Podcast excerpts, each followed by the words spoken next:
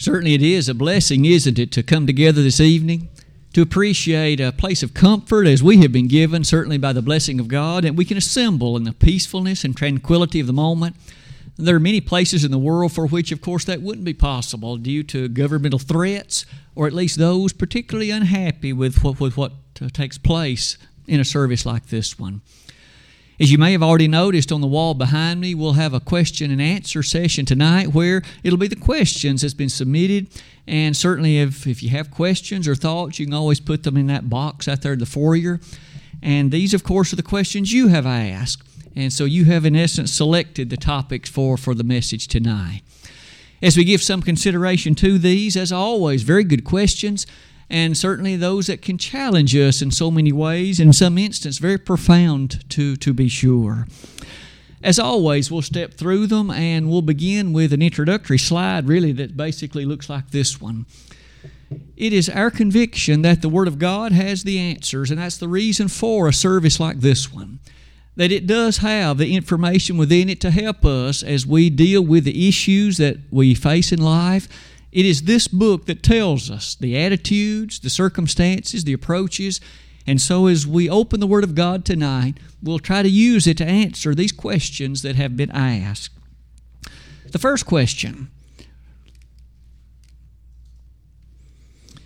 reads like this it's a bit of a lengthier question, but certainly a very profound one. When considering the weather, one can agree that it is a remarkable thing does God use storms, tornadoes, earthquakes, and hurricanes as forms of judgment? I have heard people, even Christians, make the statement God is trying to tell us something, using this statement to say that God uses these events as forms of judgment when a natural disaster occurs. Does God use these events as forms of judgment? Is there any biblical truth to this? The person, and I don't know who wrote any of these, but the person made the statement, the comment, that indeed the weather and its consideration can be a very profound thing to be sure. And so I thought we might give some initial consideration to what the Bible has to say about the weather, who controls it, and the circumstances that surround it. And so on that slide, we might begin like this Without a doubt, the God that you and I serve and worship as the supreme ruler of the universe, He is in control of all things, and that includes the weather. You might, in fact, give some thought to Jeremiah 5:24, when in the days of the Old Testament, through Jeremiah, there it was specifically stated that God gives both the former and the latter rain. Now, for Israel, the rain, of course, was critical, it was needful, and it was there particularly said that God gave both of those that were a former in the year and those that were latter in the year. But in addition to that, might I point out James 5:17. There in that verse and the one that follows it, when Elijah prayed unto God, you may remember that for three and a half years it neither rained nor dewed. And again, that was because God forbade it or precluded it in light of the answer to the prayer of Elijah. Doesn't that indicate God's complete control over that element in weather? Perhaps one final one in Mark 4:35. We might recall there Jesus was on a sleep in a boat. A storm arose and those disciples were fearful. They thought they were going to die. They woke Jesus up and he stilled the storm instantly. Doesn't that indicate he has complete power and control and authority over a weather related event? As you and I add to that, though, the following. So we've at least established that God does have control of these things. But the next point is this there are a few instances in the Word of God in which, with regard to severe weather, be it storm clouds or be it earthquakes, for example, we are told that God was in control of them. I've selected four of them. In Isaiah 29 6, there in the Old Testament. Now, that chapter begins with a reference to Ariel. As you read a chapter like that one, keep in mind that was just a descriptive way of referring to Jerusalem. This was a statement. In fact, much of that chapter surrounds God's judgment upon Jerusalem. And in fact, verse 6 mentions that God was going to bring an earthquake on Ariel, on Jerusalem. Clearly, it was a matter in judgment on that occasion. But let's add to that this one. In Matthew 28 2, again, an earthquake occurred. This time, It was as the stone was being rolled away, allowing the ladies, the women, entrance into the tomb where Jesus was buried. One more time, isn't it fair to say that the, the nature, the power of this earthquake, it was such that it was under the control of the power of the God of heaven. Two more. In Jonah 1, verse 4, here there was a serious storm that arose on the Mediterranean Sea. Jonah was aboard a ship. He was going away from where God told him to go. And there, of course, God brought the tempest that ultimately led to Jonah being thrown overboard. But isn't it true, one more time, here was a storm. It was clearly brought about as a means of the circumstances surrounding Jonah's sinless or sinful sinful predicament. One final one in Psalm 83:15. One more time there God brings as a matter of judgment in that Old Testament era these severe storms, these weather-related events. I say all of that to say then there's ample biblical evidence that God can use storms and He can use severe weather as a means of judgment. The question is, does he always do that? Is every single severe storm then a matter of judgment from God? That would be going too far. Because after all, might I ask you to know, we have at least one instance in the Old Testament where Satan was in control of some weather. Do you recall the scene of Job? Job's children were in a house, and it was the devil who brought this severe wind, causing the house to collapse, killing the children. That one was not God's doing, it was under the control of the devil. But now I quickly would add this.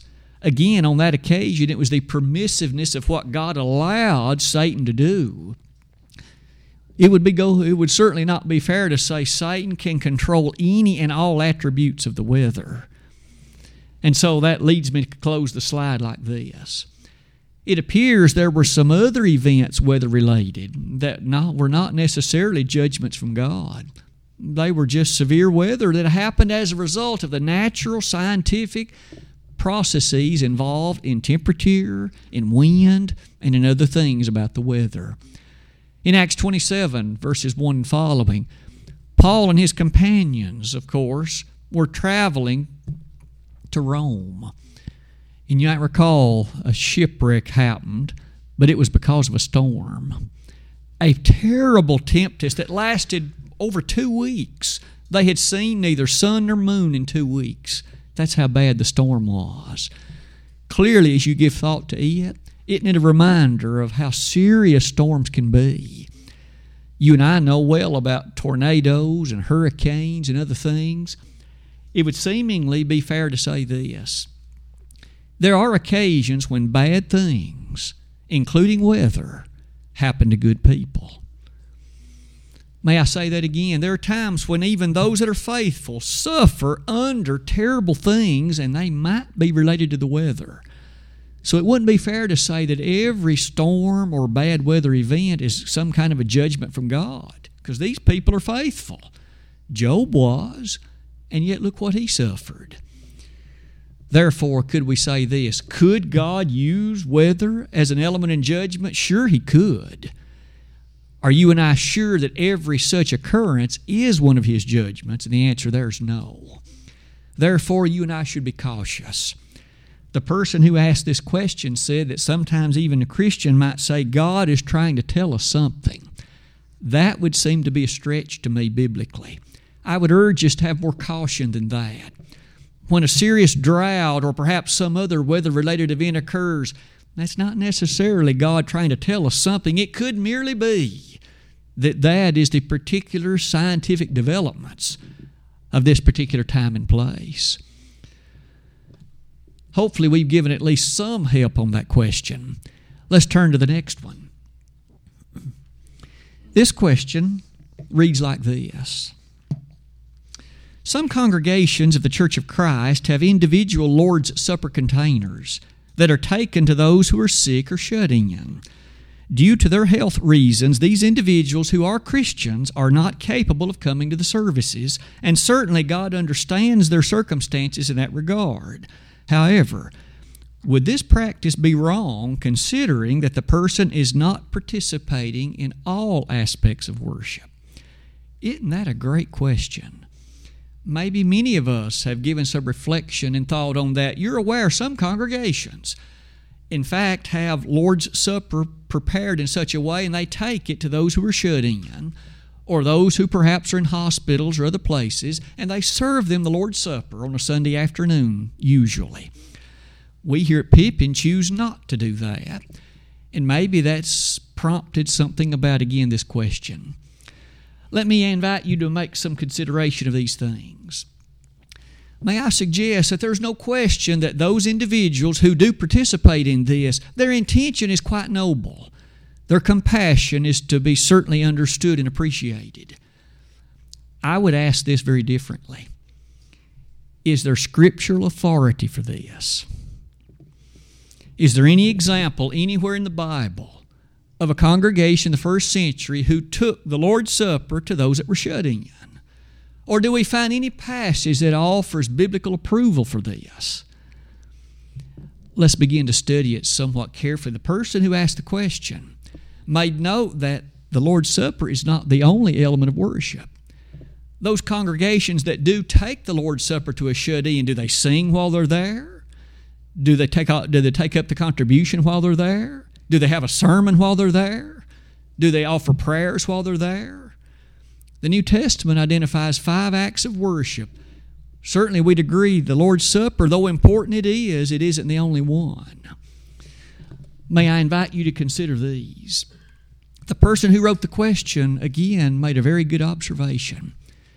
There are some individuals who cannot come to the services due to health reasons for example. Let's be turning to 1 Corinthians 11. 1 Corinthians 11. We have in this chapter Paul's inspired presentation on a subject like this one to the church at Corinth. Beginning in verse number 17 and lasting all the way through the end of the chapter. Now, we'll not read all of those 18 verses, but could I point out some of them? First of all, verse number 18. For first of all, when ye come together, did you note the emphasis? Individuals were able to come together, and as such, they not only participated in worship, but of course, that included the Lord's Supper. Furthermore, verse 20, when ye come together, again, same idea. Verse number 33, therefore, or rather, wherefore, my brethren, when ye come together to eat, tarry one for another. Well, there's three usages of the phrase come together. Clearly, if one cannot come together, then God does not expect them to take of the Lord's Supper. They can't come together. And yet, the Lord's Supper is taken by those who have come together. So the person was exactly right. God understands if an individual, due to illness, is not able to attend the services, and God doesn't demand that person to partake of the Lord's Supper. But furthermore, you might note this. Could I then make this statement? There is no biblical authority, there's not a single example anywhere in the New Testament of the first century church taking the Lord's Supper to individuals who were shut in for them to take it. I would offer there's no biblical authority for this. I'm rather pleased we hear we have, in fact, no ill will to those that are shut in. We hope they'll improve. We certainly pray that they shall. But God doesn't expect them to partake of the Lord's Supper because they cannot come together. I would say there could well be a danger in doing this if a congregation were to take the Lord's Supper to these houses and not do all the other acts of worship, are you not given the impression this one is more important than all the others? And that the others are somewhat then optional? If one isn't careful, that's at least the impression you're giving, when certainly that would be unscriptural. For those reasons, I would urge no congregation should be doing this. There's no biblical authority for it. Question number three. This question is much briefer. It reads like this Suppose an elder's wife dies. Can he continue to serve as an elder? Isn't that a good question? It may well be that we have often given some consideration to questions similar to that one, perhaps that identical one. If an elder's wife were to pass away, would he be able to continue to serve as an elder? Well, you'll notice on the slide, first of all, the individual who wrote this question clearly had in mind a list of qualifications found in 1 Timothy chapter 3. If you would, please be turning to that chapter with me. 1 Timothy chapter 3. One more time, that list is somewhat lengthy, and of course, this question only involves one of them. But let me, in fact, read the first two verses. This is a true saying if a man desire the office of a bishop, we discussed that in the lesson this morning, he desireth a good work. A bishop then must be blameless, the husband of one wife you'll then notice that early on in this list of qualifications, it's mentioned about the husband of one wife. Clearly, then, an elder has to be a married man. At the time a gentleman is appointed as an elder, he would have to be married. Now, this question perhaps goes like this Suppose a man has served as an elder for quite some time. His wife now passes away. He has long since been an elder and maybe done a fantastic job at it. But now, due certainly to no fault of his own, his wife passes away. Can he continue to serve as an elder? As we begin that study, could I call to your attention to the Greek verbs that are occurring in this, in this listing of qualifications? If a man desire the office of a bishop, he desireth a good work. And then it goes on to list a bishop then must be. And there's that verb must be. As you reflect on the original language, these three things might be noted. They're, the verbs all through the list are present tense, they are active in voice, they are indicative in mood. Now, not to make too much of that, but it is interesting to observe this. What that is saying is these are ongoing required qualifications. It's not that a man must meet them at the time he's appointed and then they become optional thereafter. To perhaps use an example of that, look down the list. So, for instance, it says that an elder must be, for example, apt to teach. So, certainly that would need to be true of the man at the time he is appointed as an elder. But given the verb tenses, it would have to remain true throughout the nature of his time of service in the office of an elder. And so, for example, if he reaches a time when maybe dementia or some early stages of it is set in and he's no longer capable of teaching, he's, he's no longer qualified to serve as an elder. Or consider in Titus's list, it says an elder must be of good behavior. Surely a man would be of wonderfully good behavior at the time he's appointed. What if the time comes he is no longer known to be of good behavior? What if his conduct has become questionable? Can he still serve? By virtue of the verb tenses and the features of it, the answer is no.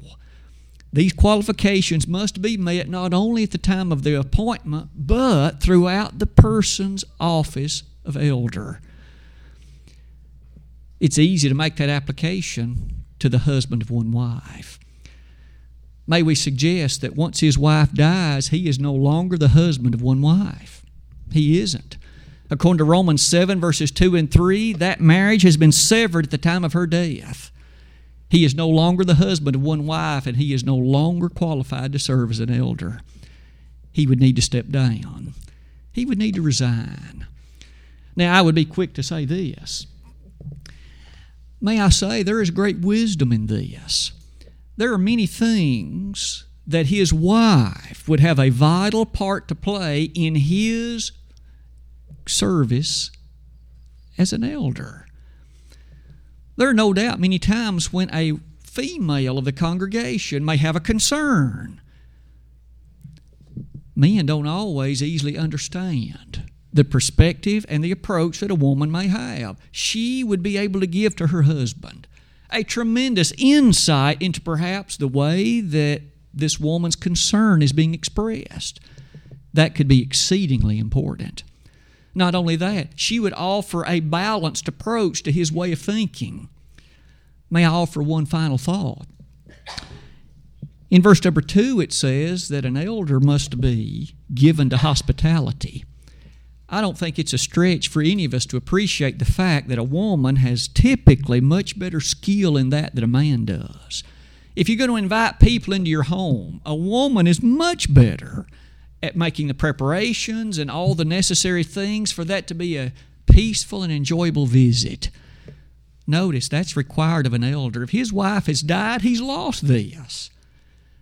I'd suggest he needs to resign if his wife passes away, and that's no reflection upon his past service in the eldership. It's just the fact he no longer meets the qualification. Now, quite frankly, this question touches the next one as well. It also asks this question. This is number four. Suppose an elder's wife dies and he later remarries in the Lord. Can he serve as an elder again? Isn't that another good question? So here the scene is a gentleman, a man who serves as an elder, his wife dies. Maybe he has stepped down as an elder. Hopefully he has. But in time, he meets another woman and he marries her and he marries in the Lord. That is required according to 1 Corinthians 7:39. But now that he is again married, can he again serve as an elder? Could that congregation in essence appoint him again to serve? That's a great question. I suppose that those who have asked that question now wonder if he has remarried, is he still the husband of one wife? Hasn't he had two wives? This is a critical point, and it would do us well to, to observe the language very, very carefully.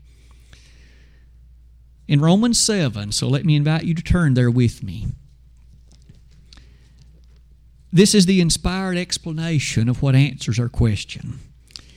In Romans 7, beginning in verse number 1, Know ye not, brethren, for I speak to them that know the law, how that the law hath dominion over a man as long as he liveth. For the woman which hath an husband is bound by the law to her husband so long as he liveth. But if the husband be dead, she is loosed from the law of her husband. So then, if while her husband liveth she be married to another man, she shall be called an adulteress. But if her husband be dead, she is free from that law. Did you hear that with me? So that she is no adulteress, though she be married to another man.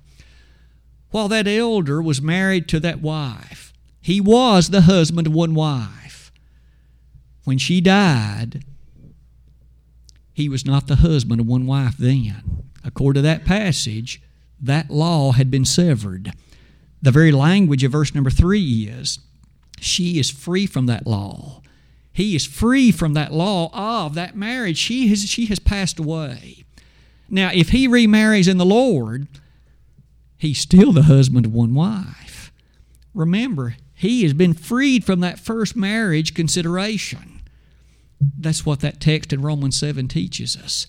Therefore, if he were to marry again in the Lord, he certainly could again, if all the other qualifications are met, he could serve again as an elder. I would ask, though, that perhaps one element in caution here would be in order, and it's what I've placed at the bottom of that slide. You and I have learned already, as we studied the text of our lesson this morning, that the eldership brings great responsibility it brings great respect on the part of those who are the sheep in, in that flock. That leads me to say this a man cannot effectively serve as an elder if the flock won't follow.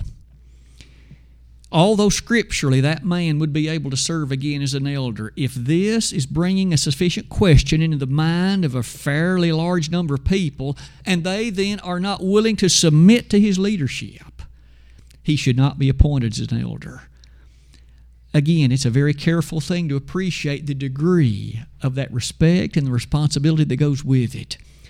According to the Word of God, he would be able to again to serve as an elder, but if they won't follow, if they're unwilling to accept his leadership, then in the wisdom of the moment he ought not accept the appointment to the eldership.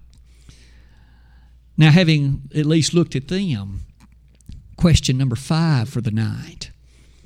This one is certainly an intriguing one. Very short, it reads like this Is it possible to sin in one's dreams? Is it possible to sin in your dreams? Isn't that an interesting question? Let me begin that one in the following way. The Bible frequently does refer to dreams. Over 123 times, you'll appreciate that, at least in the King James translation, the word dream or some form of it occurs. That clearly means there are many references to the concept of dreaming. But that quickly leads me to note this especially in the Old Testament, but also occasionally in the New, God used dreams to communicate information. I've listed a few examples. In Genesis 20, verse number 3, Abimelech had a dream. You might remember that Abraham had told a bit of a lie. She's my sister. Speaking of Sarah, when in fact she was his wife. Abimelech, thinking that she was eligible to be taken, took her to him. And it was in a dream that God told Abimelech, You got another man's wife. Now you'll notice that God communicated in a dream then to Abimelech about this situation. Another example in Genesis 28 12, here it was in the dream that God communicated to Jacob something about the greatness of how he was to be blessed. Let's add another one. In 1 Samuel 28 6, there it was the witch at Endor and other things concerning information that was stated. Saul particularly said, God isn't communicating by dreams. He had withheld information in dreams to Saul because of Saul's sins. One final one Matthew 27 19, Pilate's wife was such that, remember, she told her husband, Don't you have anything to do with this man, for I've suffered much in a dream because of him. May I again just simply say, dreams then had often been used by God to communicate information or at least to share information. But let's bring the instances to our life and time today. There are occasions, and you and I know it well, when at night we may dream. And the dreams that we have are in perfect harmony with events in our life. Maybe you and your wife, in your dream, you're going somewhere you normally go, you're doing something you ordinarily would do, and there's nothing too far fetched about the dream. But there are other occasions when in the dreams there can be very unusual things, things that you would never do in real life, things that in fact you would never even attempt. Have you ever had a dream where you're driving perhaps a car or a bus and you're trying to go straight up a cliff in it? Or maybe you're dreaming about jumping out of a plane? None of us in our right mind would ever do that. Point is, isn't it interesting to observe? We now come to the point of asking so, suppose you have a dream in which you're doing something that is not consistent with the Bible. Maybe you're appearing before a crowd improperly dressed. We know immodesty is a sin. What if in your dream you are delivering some kind of message or teaching a class, but you're more or less naked? Have you committed a sin in that dream? This is a great question. Let's turn to 1 John 3, verse 4. We have in this particular place a definition, a biblical definition of what sin is. Let's see if a dream then would be consistent with that definition. Whosoever committeth sin transgresseth also the law, for sin is the transgression of the law. Now, you'll notice in that passage, several words were very carefully used by the inspired writer. First, committeth. Sin is not something that is otherwise imagined, it is something committed. And it's something you've made a choice, by and large, in which, in fact, to do. In that light, may I invite you to notice that the Greek word that's used there is present in tense and active in voice. Excuse me. That means it is something that was pursued in a very careful and determined way. Revisit then the concept of a dream.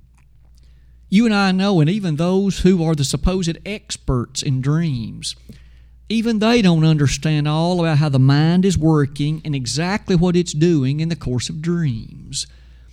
But we are seemingly under the impression that dreams are important, they're vital to the well being and the functioning of the way in which the brain does work. But may I say this? If in a dream something is thus done by you or I, a Christian, and it is not something we would ordinarily select, it's not something we in our right mind would pursue or choose, then what's taking place in that dream is the subconscious. It is not a part of our conscious choice and decisions. It is not something we would have chosen, and therefore it would not be sinful. Now, keeping that in mind, though, the last thought is this.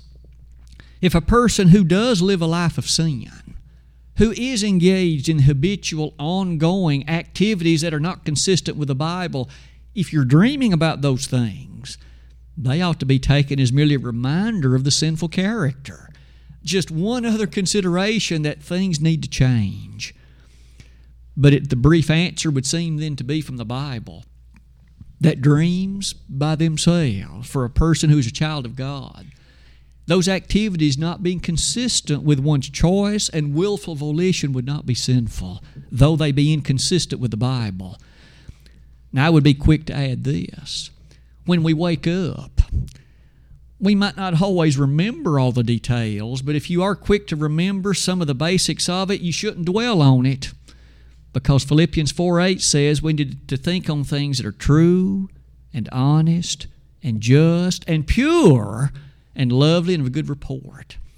So you certainly should make a strong, concerted effort not to dwell on what took place in that dream. That was question five. How about question six?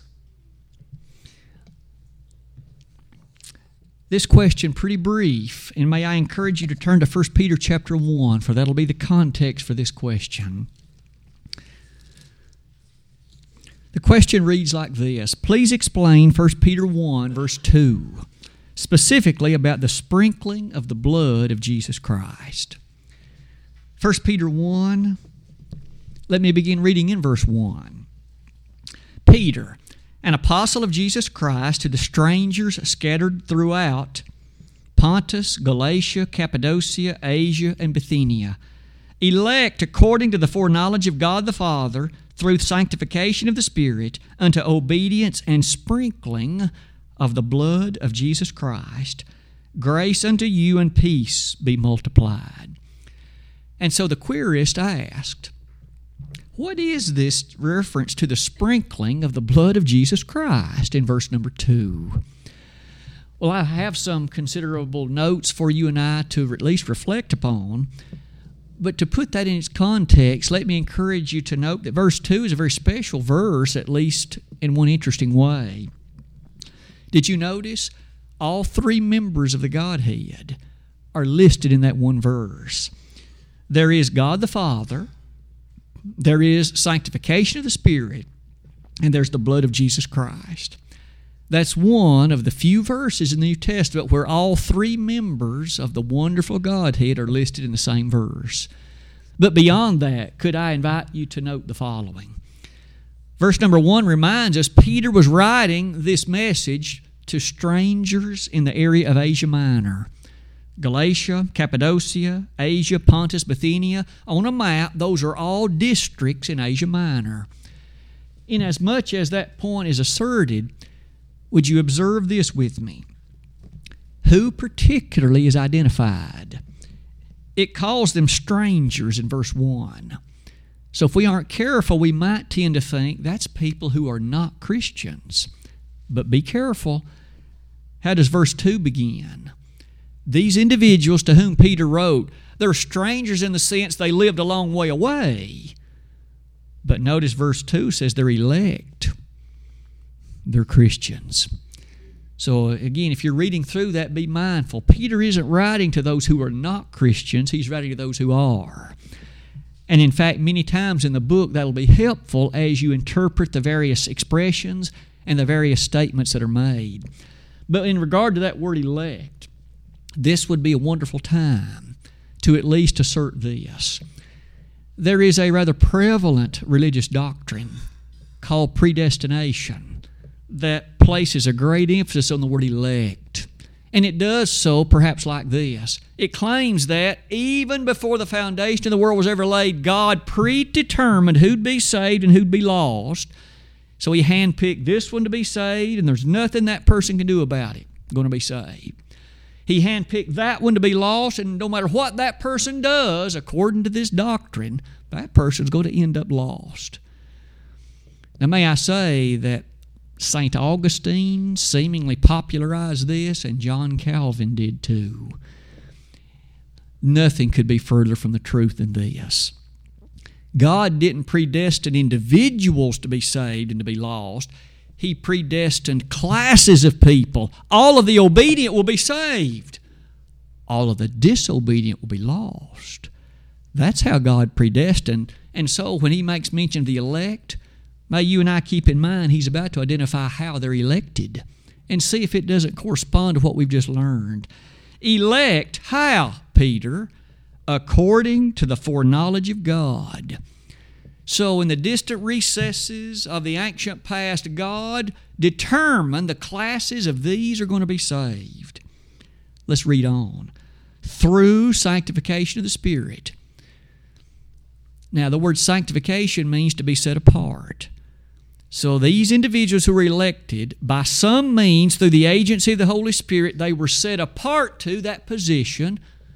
Let's read on. Unto obedience. There's how it happened. The Spirit revealed what they needed to do, they obeyed it. And as they obeyed it, they thus became a part of the elect Notice then, it wasn't that God handpicked some to be saved and others to be lost, despite anything they might do. When they obeyed, they became elect. It says, and sprinkling of the blood of Jesus Christ. So on the slide, you may notice then that the separateness that we've read about thus leads to this explanation. It would seem to me that the commentary on this is found in Second Thessalonians. Hold your finger here then in First Peter. Let's go back to Second Thessalonians. And let's see there how Paul, under the same discussion, described the same thing. And see if it doesn't explain perhaps what this might mean. In fact, in Second Thessalonians, chapter 2, beginning in verse 13. It says, But we are bound to give thanks always to God for you, brethren, beloved of the Lord, because God hath from the beginning, so there's the foreknowledge of God, chosen you to salvation through sanctification of the Spirit. That's the same phrase that occurred in Peter, and belief of the truth. Now you'll notice the belief of the truth corresponds to that element of sprinkling of the blood of Jesus Christ but notice it goes on to say in verse 14, whereunto he called you by our gospel. How are these individuals called? Is it predestination like Calvin taught? Well, of course not. It says they're called by the gospel. So when the gospel is preached, the Spirit is calling. You and I have got to remember that. When the gospel is preached, it's the Holy Spirit calling individuals through that gospel to a life of obedience and to a life of sanctification. One final thing to the obtaining of the glory of our Lord Jesus Christ. So, putting that together with Jesus' statement, He that believeth and is baptized shall be saved. He that believeth not shall be damned. Mark 16 16. Therefore, we might close this by noting this reference to the sprinkling of the blood of Jesus Christ is a beautiful reference to the application of the blood that was often done in Old Testament days in the way of sacrifices. When we studied Leviticus, especially, we noticed that the priest, by command of God, of course, was to dip his finger in blood and sprinkle it around the altar. And that signified his acceptance in that covenant. May I suggest the sprinkling of the blood of Jesus Christ In Exodus 24 8, that language was used in concern to, again, sprinkling the blood of the sacrifices around the altar. In Romans 6, verse 3, Colossians 2, as well as Galatians 3, that kind of language reminds us Jesus shed his blood and in essence sprinkles it on us at the time of baptism. We come in contact with it. Romans 6, verse 3. And therefore, when we obey the gospel, the sprinkling of that blood means we're now elect. And if we live faithfully till death, heaven's ours. What great questions have been asked tonight. Encouraging questions. Let's close our lesson then like this. Certainly, we're persuaded that questions and answers are valuable. God often used questions in the Bible as means of teaching great truth. We're always thankful for the questions asked. As always, feel free to use that box there on the table in the foyer if you have a particular question, and we'll be happy to give consideration to it. But tonight, we've learned about things like the qualifications of elders, and we've even discussed the weather and we've given some consideration to dreams. All of these have been great questions. Certainly, we would be fair, though, to say this. If you're not a faithful Christian tonight, don't you know that at this point you're not elect? You may at one time have been, but you have chosen to forfeit that faithful walking with God. Why don't you come back to your first love? If we could pray on your behalf to God, of course, upon your repentance and confession, we'd be honored to do that. And God has promised to forgive those, those things that stand between you and Him. If this very evening we could be of assistance and help to you in any way, we'd be delighted to invite you to come and urge you to do it while together we stand and while we sing.